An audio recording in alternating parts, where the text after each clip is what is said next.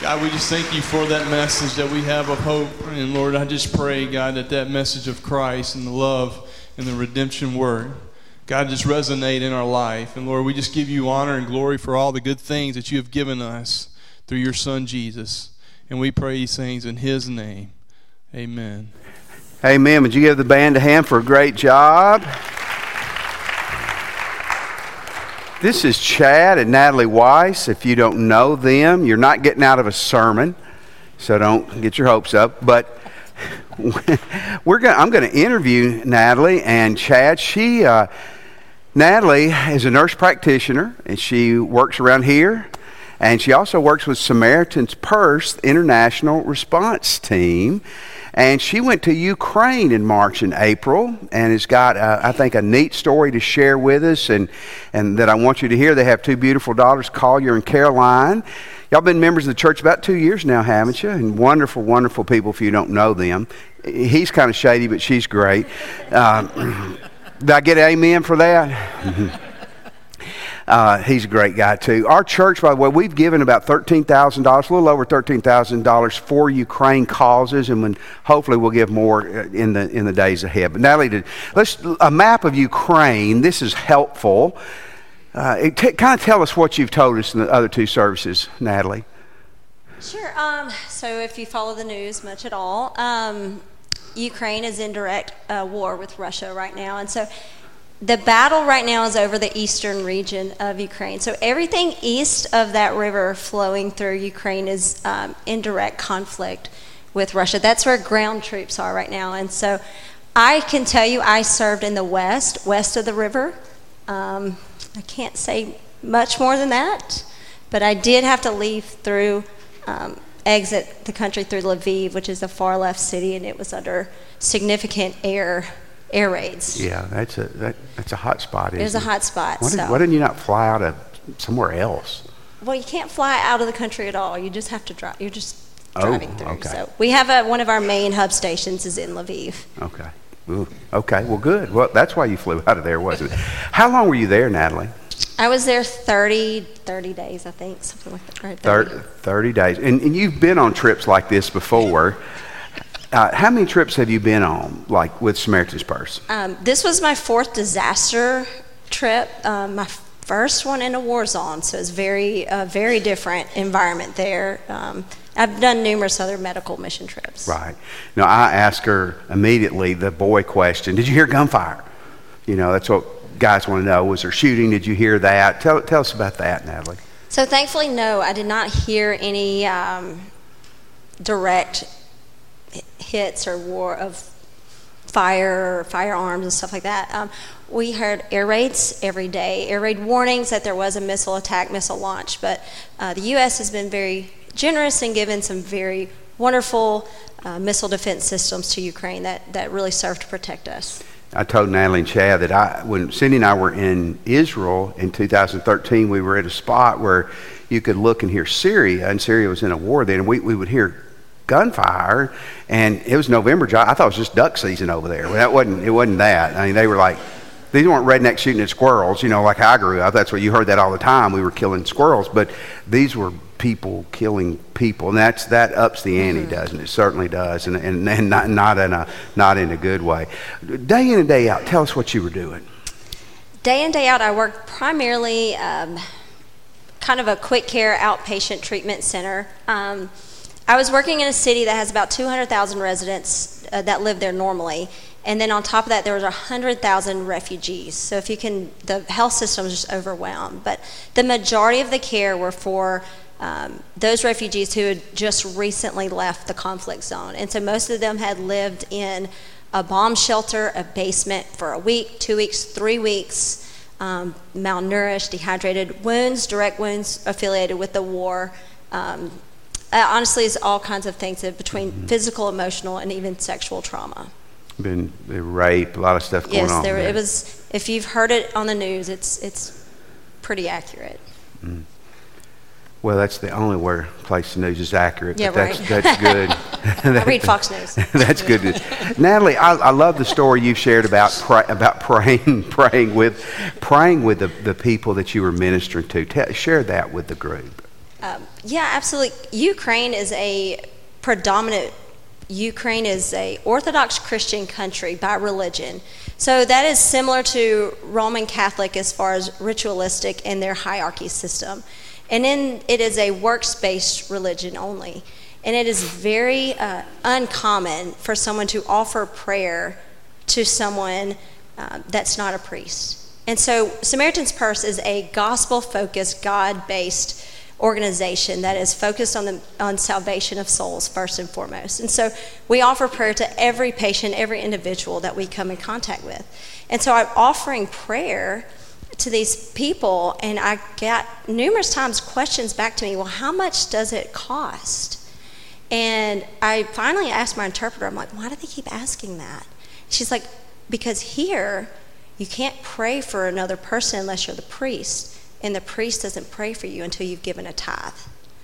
And it broke so many walls down. I would have a very benign conversation about their health, their wound, just medical conversation, and then at the end, just offer to pray for them. And I look up from a prayer where you've just you've put your hand on their shoulder and you've prayed a very specific prayer for that person and their family and you pick your head up and they're just they're just crying just completely broken from what was a hard outer shell to now just a broken individual who's just touched by jesus in that prayer mm. and that little two to three minute conversation with you and that person and jesus and it just uh, just blew open the comfort that they felt comfort knowing they're in the hardest part of their life fleeing have nothing on their but the clothes on their back and the comfort that God has given them in that moment. That's, that's incredible. We've thought about going with a we we pray if you pay model here. Just kidding. But I mean, you think about that. We don't pray for you unless you pay us. That that is just that's heartbreaking, isn't it? I mean, it really is. It's that's really really really sad.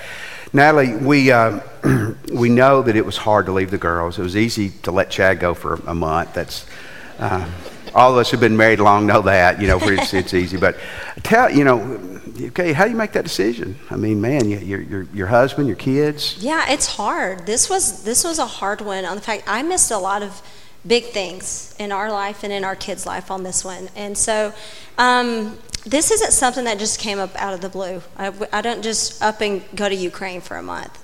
You know, so God has been orchestrating Himself in our life together in this capacity for years. Um, I started doing medical mission trips 10 years ago.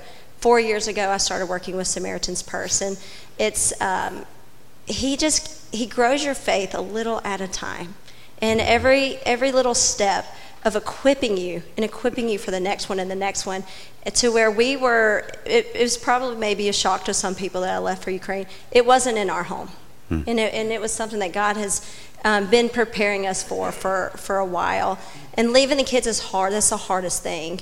Um, the first thing I, yeah, but you just hurt his feelings. but I was about to get to. I was about to get. Um, but to be honest, it makes it so much easier when I know that someone like this is at home with my kids Amen. and our kids. Our kids. um, no, Chad is uh, awesome and he's a rock star. And he's the first person I call. I get texts frequently about uh, different disasters. And Chad's the first person I call, and I'm like, Chad, can we do this? Um, can I? Can can we? Can we? Can I be gone for this amount of time? Because he is the one that is he is deep in wisdom and discernment and I trust and I trust that from him. And so he's the first person I go to for even that guidance. That's that's great. Well, Chad, we'll go to you. Okay, so you you, you know we we're we're Christians and we believe that man is the leader. He's not the dictator. That's right. But you obviously, if you would have told Natalie, I don't want you to go, I think she would have honored that. But how do you release that and uh, yeah, so it's definitely not spur of the moment, but the call is always spur of the moment. She usually has 48 hours to go. Yeah. And so, um, man, it, it's a it's a marriage a marriage decision whenever you're leaving for any period of time. And I'm thankful to have a wife that is just you know, is in tune with all that's that's going on and and looks for a blessing, you know, from me. So we'll be on board, and everything with the kids at home will be pushing forward, and we're together on it. And so for me, whenever um, you know, she she goes on a lot of mission trips, but this one particular, where there's bullets flying, right, uh, you know, indirectly, thankfully, but uh, man, God told me on a Friday morning, I'll, I'll never forget it. You know, it's, it's those times in life when you do work up to God is giving you, you know, direction and you see it more clearly and more clearly. It was one of those times, and I was, I just dropped the kids off for school, and he was like, "Hey, whenever um, she gets called to go to Ukraine, because I knew it was probably coming." The answer is yes. You need to tell her it's good. And before I had to call her before I chickened out because a lot of times they'd be like, ah, we'll, we'll check that in a couple of days, you know, make sure that's right. And uh, anyway, so I called her and said, hey, if, if you get the call, then you, you need to go. I, I don't know when that is. And again, we, you know, we, we have activities seven days a week. Um, you guys know if you have kids, um, man, that are, you know, anywhere from six to 16, it's every day of the week, you know, during this time of life. And so, um, she said, Yeah, they, have actually just mobilized yesterday. I know you didn't know this, but uh, thank you for calling and saying that. I'm already on board. I've done prayed about it, you know, and good to go. So, you know, f- for that, you know, for me, it, it is it is 100% a God thing, and then He confirms it on the backside. And mm-hmm. I, what I've told other services, we've never felt prayer like we have over that 30 day period you know, a lot of you that knew, we couldn't tell everybody because of security reasons, but a lot of you that knew were praying for us, people that I didn't even know, you know, that had family members that I found out afterwards. But there were times in my life back here at home with the kids, and man, you know, it, it went so fluently. But anytime I tried to get off track, you know, and, and be fleshly, man, God would send somebody. I, I mentioned Melissa uh, Shipley earlier. She sent Justin a text, and he was just sitting with me. He's like, hey, Melissa just sent me this. Let me read this. And man, it was just exactly what I needed at that time. Hmm. And it, you know, it was it was I needed that to get through that last push to go through. And so God told me that day. He said, "Look, this I didn't give you this because of your faith. I gave it to you because of the people that are praying for you in your church and your communities." That's awesome. that that is awesome. Uh, I'm going to ask Natalie one other question in, in just a moment. But if you were if you're interested in serving with Samaritan's Purse. Natalie, I'm sure any anytime you bump into her around here at church, would love to talk to you about it. If you call the office this week and say, hey, I want to talk to Natalie, you can leave your name and number. She'll get back with you. But she'd love to, to get you connected with this group. And, and it's, it is a great, great organization, does a lot of great ministry. Natalie, I guess the last thing, uh, and one thing I wanted to say that Chad said, Chad said, uh, a lot of times we know what God tells us to do and we intend to do it, but we don't act immediately and we chicken out. God may tell you something in the next 30 minutes that you need to do. Don't, don't chicken out. Don't, don't do what God tells you to do. Don't, don't chicken out. Natalie, tell, tell the folks here how do you take up your cross, which was the instrument of death. It wasn't like a bad back or a bad wife, you know, it was an instrument of death. How do you take up your cross and and follow Jesus, especially when it comes to something like this? Um, well, it, it starts with the everyday. Like you said, mm-hmm. it's taking up your cross every day. Right. And that looks like um, every day a decision to love God and to love His people and to make disciples. Um, no matter where we are and what season of life we're in or what stage of life we're in, that call on our life is the same every day love Jesus, love his people, and make disciples. And we mm-hmm. can do that wherever we are. I think that um, decisions like this, like I said, they go into Ukraine for a month. It came, it came in steps in our life. And, and being obedient to this, and then God calls you to this, and you're obedient to that. Um, I've been disobedient a lot of times. And I've been disobedient to a, to a large call in my life before to serve in Iraq and, and chickened out. And, mm. and it has, and it ate at me. And, I, and that and I carried that that guilt and that wrestled with that, and it and it's part of why we are so much more um, focused way ahead in praying about what God wants in our life, rather than just waiting for this random opportunity. We, we, we look for opportunities. Mm-hmm. You know, we say a church phrase, well, if that door opens, if God opens that door, then I'll walk through it. Let me tell you, people, that door is open. It's open right now. Mm-hmm. And it's a lot of doors open. And it just takes saying yes and being faithful And when you do, let me tell you, there's no joy, there's no joy greater than serving God. And there is no joy in contentment. And it is an absolute blast to be in God's will, serving God's people, and seeing people meet Jesus for the first time. There's nothing more exciting and fun than that. And, and I think the cool story we didn't touch on, but that the you saw interpreters, people who y'all get, get saved. We did. We um, talk about salvation stories. Our interpreters we work with, they were young. 19, 20 year old college kids who were, who were dual majors, majoring in English language. And they, they grew up in a culture just like here. Religion and faith is really absent in that demographic, you know, and so we are just, uh, there's lots of people, we come through in phases, a month at a time and a month at a time of and different people without, with Samaritan's Purse funneling through this location. And they were consistently seeing the love of Christ through every, everybody. So I had an interpreter one time, he told me, he said, You Americans are weird. I was like, Okay.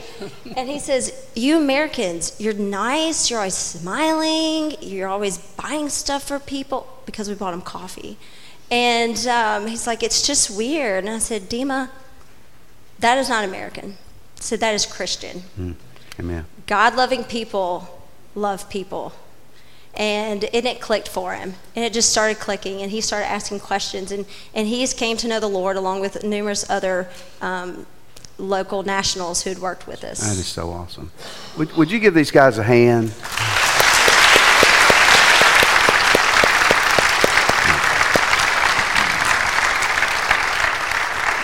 Would, let's pray. God, thank you for Chad and Natalie. Thank you so much for their love for you and for people. God, I thank you for what they mean to me and our church and so many people, Lord. And I pray that the words of this testimony, God, will pull on our hearts and that we will say yes to you, whatever that means. And it's in your name we pray. Amen. Thank you. Well, good morning again. Well, bad morning. Good morning. Well, it is great to see you. Those of you who are online with us, thank you so much for tuning in today. How many of you are good at putting stuff together? Any of you? We have some. I see, I see some hands. Humbly, you're worried I'm going to ask you to do something. That's why you're like doing it like this. I'm, I'm really bad at putting stuff together. When I was in college, I worked on a construction company for four years, and I was the clean up, fix it. I mean, I wasn't the fix it guy. I was the. I, I cleaned it up. I broke it a lot of times and then I cleaned it up again. But I didn't have a, a, hammer or I wasn't laying bricks. I was the guy that, that was the grunt guy. And that's when I knew I had to be a preacher. I couldn't do anything else. But uh, if we have something that ho- at home needs to be put together, normally my wife does it. But if I do it, I've got to look at the box. I need the model. I don't need the 500 pages of instructions written in little bitty, tiny print like that. And if you're an engineer here, you're going, no, no, no, no, no. I need the instructions. I, and, and, you know, I know people who can. They, they don't want to look at the box or the model. They can just take it out and read the instructions and put it together. And good for you. I can't do that. But really and truly, you, you probably need both to some degree. And in, in Ephesians 5 this morning, we're going to see a powerful passage that, that talks about the model and, and, the instructions. And so, my main thought for you this morning is I want us to follow the model and live out the instructions. I, I want us to follow the model and live out the instructions. And we're going to begin with the model. And so I'm going to challenge you, first of all, let's follow the model. Ephesians chapter 5, verse 1, listen to what it says Be imitators of God, therefore, as dearly loved children. I hope you take notes, and if you do, the little word be there. It literally means to become. It means to accomplish something. And it's an ongoing tense. In other words, he's saying, What I want to challenge you to do is not something that you're going to say, I'll do it today and I never have to do it again. No, it's an ongoing thing that you're the rest of your life, you're, you're, you're wanting to be, uh, to accomplish, and it's to imitate God. The word imitate there in your Bible literally means to mimic. Now, when I think of mimicking someone, I think of making fun of them. I don't think it, of it being a positive thing, but this is a good thing to imitate. He goes, I want you to imitate me and imitating God is imitating Jesus. If you're taking notes, in 1 John 2 6, it says, if you're a Christian, you should be like Jesus. You should be like Jesus Christ. And, and he says, I want you to imitate me like a kid does its parent. Now, kids are, kids are wonderful. They, they go through stages, right, Michael? Y'all go through stages. When you're little, they love the parents. If you notice that, parents, then they become older and we're not as smart anymore, right? Is that a safe way of putting it? Young people, your parents kind of lose some of that intelligence. And then when you get 30, you realize your parents weren't as dumb as they they used to be. But we want to imitate our parents. When I was a little boy, I, I want to shave, not because I was mature and had a, a, beard at age four, because my daddy shaved. And he used to always say, Son, you're not going to want to do this when you get older. He was right. And, and here's how dumb I was as a kid I even got a toy lawnmower because my dad would mow the yard and I'd follow him around out there and thought it was so good. And, and now when I'm mowing the yard, I'm going, you know, the nursing home doesn't sound so bad eventually. I've seen, I've heard stories of, of parents who, who smoked, and they would see their three and four year old kids, thank goodness they didn't have a, a, lit cigarette, but walking around the house with a cigarette in their mouth. Because, why? But because they, they love their parents and they see that their parents do it. And Jesus says here, the Word of God says here, I want you, like a child who loves mom and daddy, imitates them, I want you to imitate me. Folks, Jesus is the perfect example. He's perfect in everything he said. He's perfect in everything he did. We, we've had the bracelets. We've had the t-shirts that says WWJD. What would Jesus do? What a great way to live. What a great way to live. How different would your life be and my life be if we truly paused to say, before every major thing in our life and before the normal and casual things, what would Jesus do? What would Jesus say? What would Jesus, how would he act? How would he behave? There's a great book. I would encourage you to get it. It's a, it was written in the 1800s, I think, called In His Steps. It's a, it's a novel, it's a fictitious story of a church that decided for one year they were going to try to do everything as a church and as individuals by the principle, what would Jesus do? What would Jesus do? And as the story unfolds, it changes the church's life, it changes the individual's life. God says this listen, Jesus was perfect in everything he said, he was perfect in everything he did. You want a model that's going to lead you the right way, live by what would Jesus do? Let him be your model. But to live out the model, you do need to know the instructions, by the way, because it's not subjective. And that's the second thing I want to challenge us today is to live out the instructions. Follow the model, live out the instructions. Jesus and Paul lived in a Greek world. And the Greeks valued orators, speakers greatly. And they said, How do you become a great speaker? And they said it was by three ways. You did it by mimic, by imitation. You found someone who was a great speaker, and you learned what they did well, and you tried to not be a copycat, but you tried to emulate that, tried to be like that. You learned to be a great speaker by theory, by study, by reading how to be a great speaker, and then by doing it. That's how you live out the Christian life. You follow the model, you live out the instructions, and you just simply do what the Bible tells us to do. It's not exhaustive today, but I want to give you three big instructions that he tells us here. Here's the first thing live a life of love. Live a life of love. Man, how these go with the model of imitating Jesus. In verse 2, and live a life of love, just as Christ loved us and gave himself up for us a fragrant offering and a sacrifice to God. The word love there is that great Bible word agape. It, it, means that you choose to love someone. You choose to act loving to them. You choose to be benevolent to them. It's not romantic. It's not emotional. It's not about feeling. It's about making a choice to love people. Love them sacrificially. Be willing to serve and to give yourself for other people. That's how you show people you love people, by the way. And, and Jesus is the perfect example. How did Jesus show sacrificially he loves you? Died on the cross died on the cross. And the Bible says when Jesus died on the cross, that sacrificial love, that was like the, the sacrifices in the Old Testament. It was a pleasing aroma to God. See, in the Old Testament, people would bring animals, they would bring grain, they'd bring things to sacrifice. They'd bring it to the priest, and when the person's heart was right, the priest's heart's right, the sacrifice was appropriate, they'd burn it on the altar. And figuratively, they said that smell and aroma went up to God, and it was sweet and pleasing to God. Man, don't you want your life to be a, a sweet aroma to God? I mean, you want to be a skunk for Jesus or you want to be perfume for Jesus, right? You, you want to be a sweet aroma. And God says, listen, here's the model, here's the instructions. You can be religious all day long, but man, if you don't love people, you don't love people sacrificially, visibly, really love people, you're missing it completely. Follow the model, live out the instructions. And the first instruction is to love other people. Here's the second thing don't be greedy. We've been nice up to this point. We're fixing to get hard, but we got to hear it. We need to hear it. Now, I want to pause and tell you this. I've said this several weeks, but I think on some of this stuff it really needs to hit home. God, through Paul, originally was speaking to the church or a group of churches in Ephesus, okay?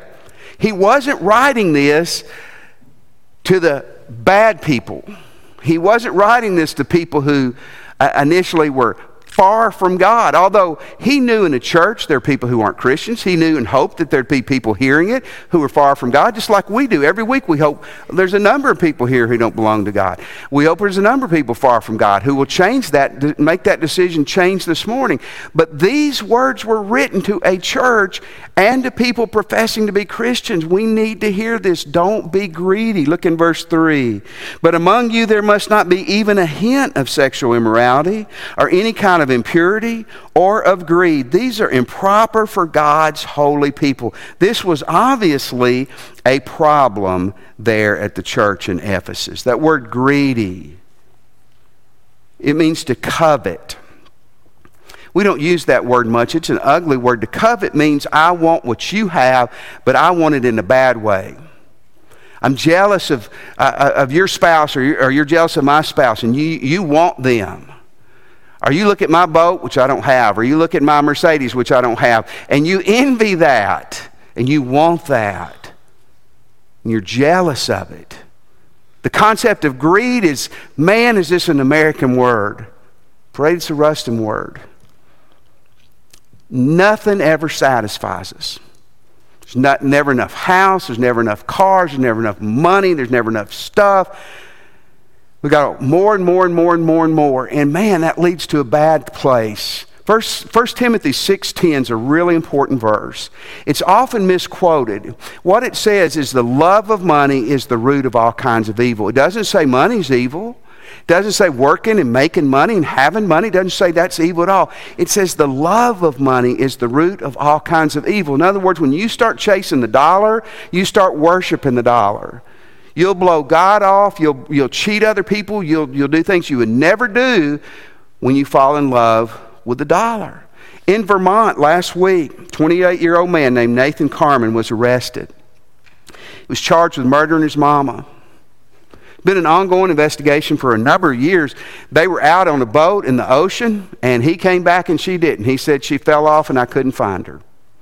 He's now also a suspect in the murder of his grandfather who was shot in his home. Why is he a suspect? Well, Granddaddy had a lot of this. Granddaddy, when Granddaddy died, $29 million was getting split amongst the family. And with Nathan's mama out of the way, he was going to get her $7 million share of bucks. The prosecutors just drew a line and were able to say, hey, this is what's happened. Wow. Most of us would say, How am I going to kill? Am I going to kill my granddad and my mother for money? No, but we'll, we won't be in church. We won't follow Jesus. We'll compromise our moral and our ethics. He says, Don't be greedy. Don't be greedy. Don't listen. Use money and things. Love people and God. Don't be greedy. Here's the next thing he tells us be morally and sexually pure. Be morally and sexually pure. I want to pause again and say, He's writing this to a church. Hmm.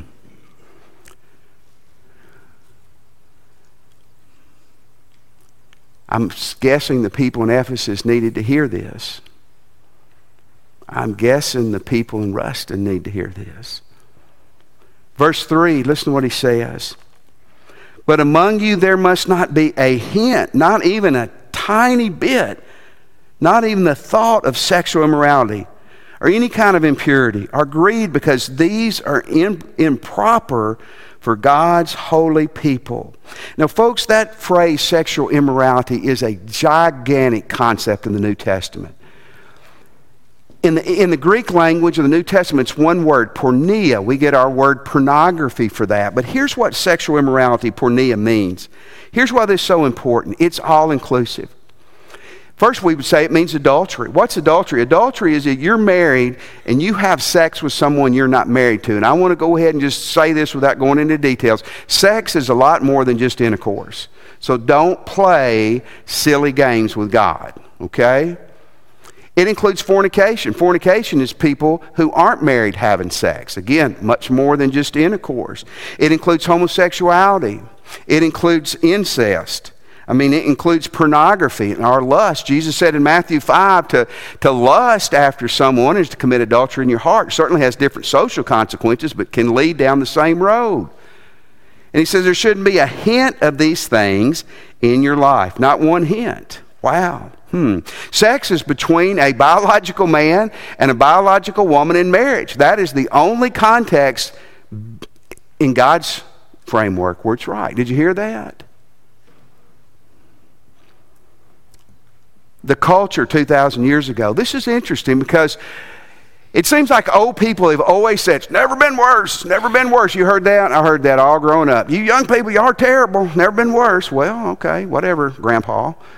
Grandpa didn't know his history as well as he thought he did. Rome, where Paul was often writing or we wrote to, and was a powerful book in the New Testament. Rome was a place known for its sexual perversion. Corinth, 1st and 2nd Corinthians, man, it was a sexually perverse place. And in fact, and in the church in 1 Corinthians chapter 5, Paul lets them have it because a, a young man in his church marries his stepmom, and the church people are like, oh, we're so proud of you. And he says, kick the guy out of church, not to be mean, so he'll repent, and you guys have lost your mind.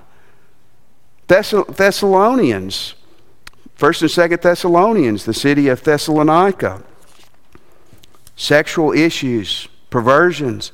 And here we're talking about Ephesus. Ephesus was a place that had what they considered one of the wonders of the world. It was the temple of Artemis and Aphrodites.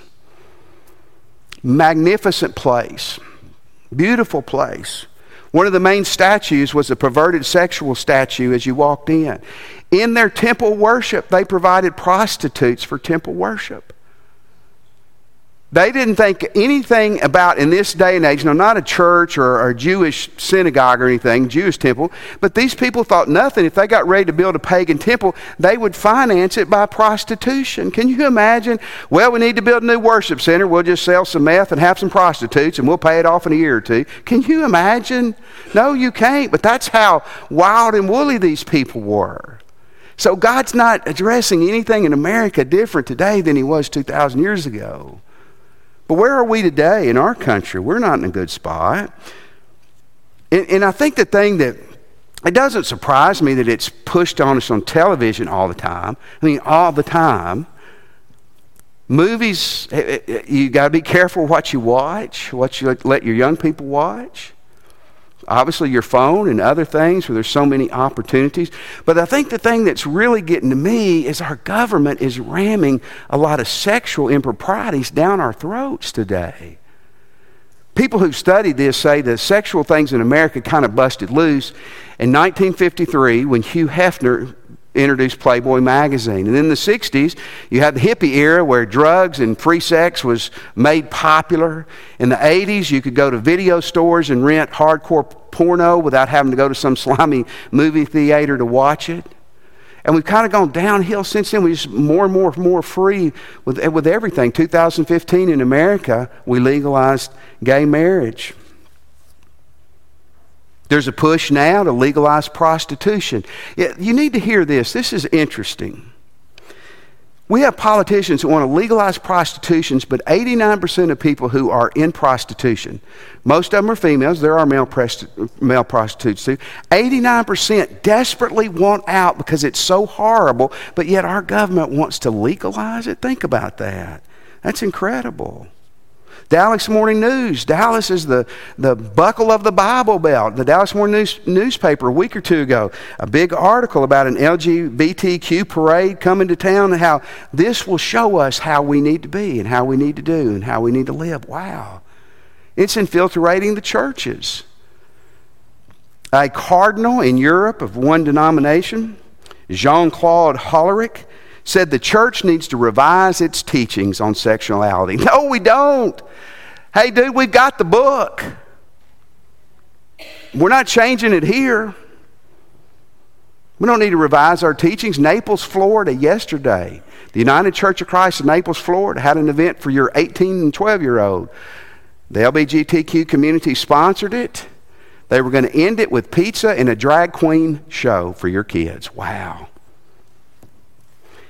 And God tells us, let there not be a hint of sexual immorality or any kind of impurity, because these are improper for God's people. Verse 4 Nor should there be obscenity, foolish talking, coarse joking, which are out of place rather than thanksgiving. Sometimes we, we, we say, well, you know, I would never commit adultery, but the things we say, the way we talk, our language is vile and vulgar. Yeah, there's different social consequences, but God says, man, if you belong to me, if you're my child, I want you to be different. I want you to be different. In verse 8 through 13, for you were once darkness. That's every person who's a Christian today at one time was not a Christian. And the contrast is, is darkness and light. But now you're, you are the light in the Lord. In Matthew 5, Jesus says, We're the light of the world. Live as children of the light. In other words, stop doing these things you shouldn't do. For in the fruit of light consists in the goodness, righteousness, and truth. Verse 10 through 13. Find out what pleases the Lord. We're hearing it have nothing to do with the fruitless deeds of darkness, but rather expose them. For it is shameful even to mention what the disobedient do in secret, but everything exposed by the light becomes visible. You're a Christian, God says you're light. How do we expose darkness? Number one, just by being who you're supposed to be. You know, you strike a match in a dark place, it doesn't have to say anything. It draws attention, doesn't it? It helps dispel darkness. By, by you being loving and sweet and kind and pure, you know what? You're a light in our world today, aren't you? But also, you dispel darkness by being bold enough in love to speak the truth. That's my job for sure. But you know what? It's not just my job. I'm not your priest who does it all for you. You, you're in, in, in this game with me.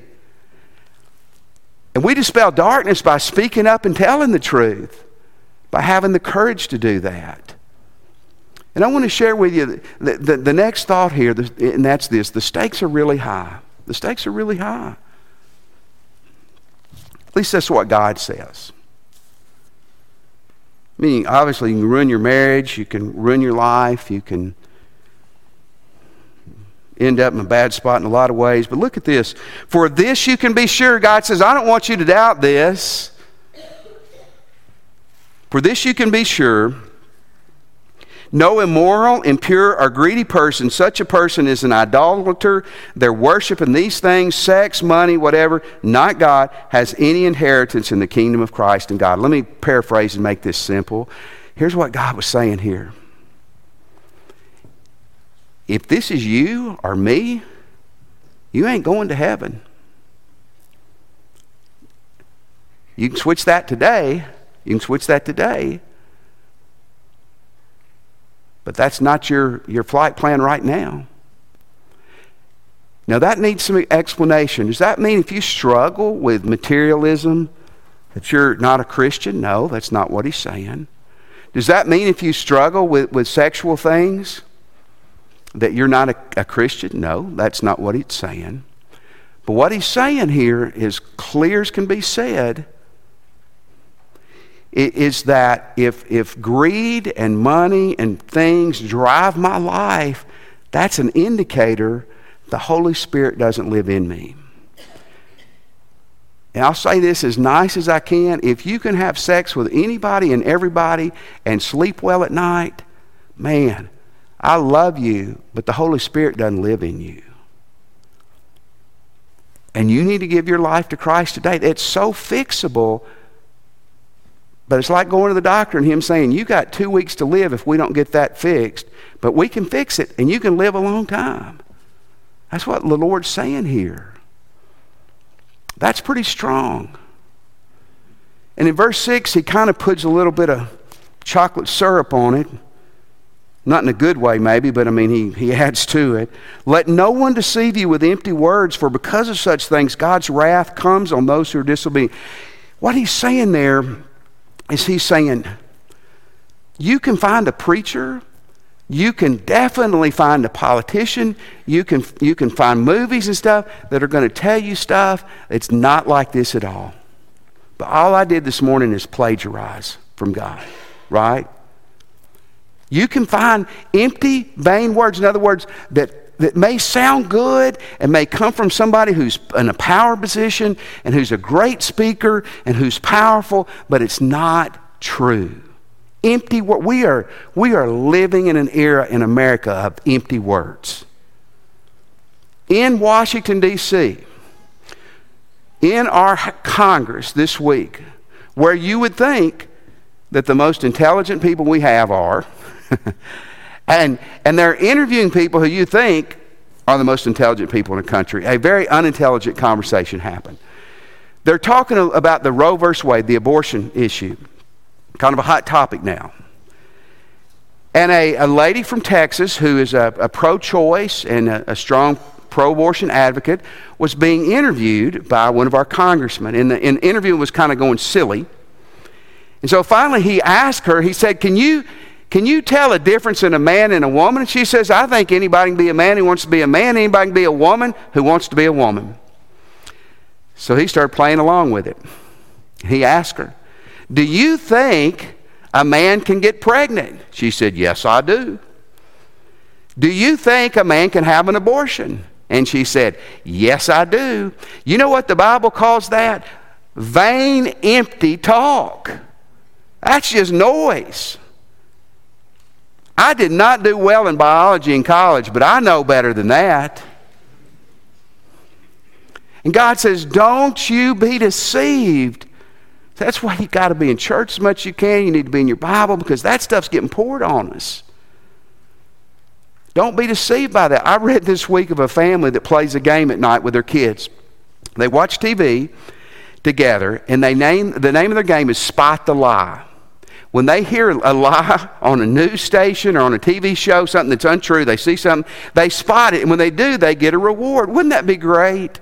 Cindy, we're going to start playing that, and I get a little Debbie every time I spot the lie. I'll weigh 400 pounds in a month, but I'll be happy. And I'll spot the lie too. But think about that. Hey, you know what though? You got to have a good model and you got to have good instructions to spot the lie. God says, man, don't be deceived by vain, false junk is being poured down your kids' throats and our throats. Don't be deceived by that.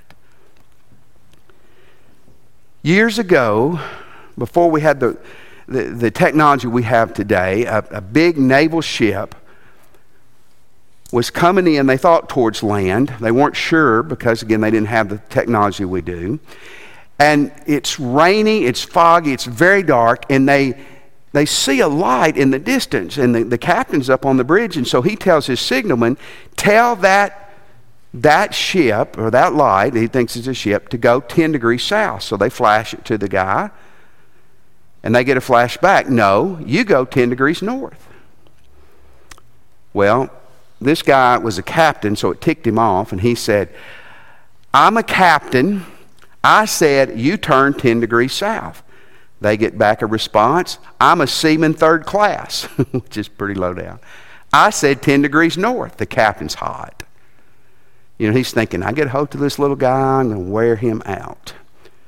So they signal back I'm a battleship. You go 10 degrees south. They get a quick response back I'm a lighthouse. You go 10 degrees north. The lighthouse wins every time, doesn't it? See, God's our lighthouse. The Bible, in the, in the model of Jesus, are our lighthouse, they're built on the rock. They're built on the solid place. They're built up high. It doesn't matter how dark it is. It doesn't matter how the waves are rolling in or how the wind's rolling in or how foggy it is. The lighthouse is always in the same spot. It's always true. It's always sending out that light. Sometimes it's faint, but it's sent out not because God is mean and trying to curtail your life and take away your fun. It's because He wants to protect you man, we need to find the lighthouse, the model, and the instructions, and stay chained to them. So, what do we need to do right now? Maybe through everything we've done today, the Holy Spirit's popping you, and you're not a Christian. Maybe, maybe it is because some things in your life that just don't bother you that should that He's talking to you. Maybe Maybe you just maybe it's not that. You just realize you don't know Christ. I want to plead with you. Come give your life to Christ today. If you're watching at home, stay with us. If you're here, I will lead you in a moment to, to, to accept Christ. But man, give your life to Christ today. If you're looking for a church to join, I really humbly believe this. We're going to be a lighthouse church we're gonna we're gonna stay chained to the model and stay chained to the instructions. You can join after church or online, or you can come right now and join us. Man, I wish you would if God's leading you. Some of you are Christians, man. You're in a good spot today. You're, you you know you're not perfect, but you're not struggling with these things. Stay humble. Stay on the course. Maybe you know you're a Christian, but you're struggling with some of these issues. I want to challenge you where you're standing, come get on your knees at the altar, your knees at home, and get things right with God today. Let's stand as the Lord leads you. You come, we'll be waiting on you.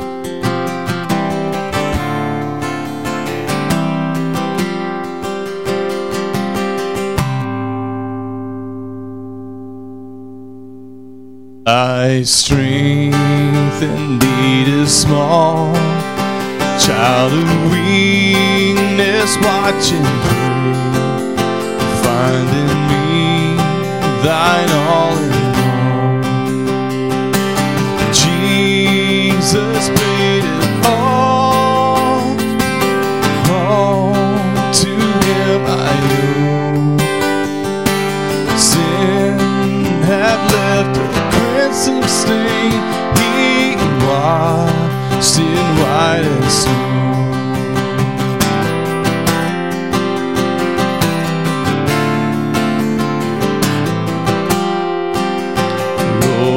Now indeed I find thy power in thine alone. Can change the leper's spots and melt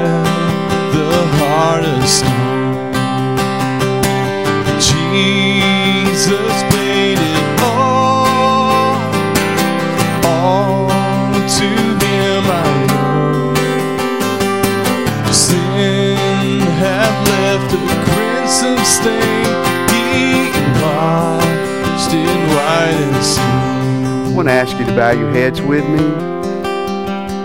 This morning, again, as a Christian, man, if it's coming back to God, if it's getting things right, whatever you need to do, do that this morning. And if you're here or you're watching and you're not sure you're a Christian, maybe you know you're not, but you're ready today, pray with me. Pray with me and just say, Jesus, I'm a sinner.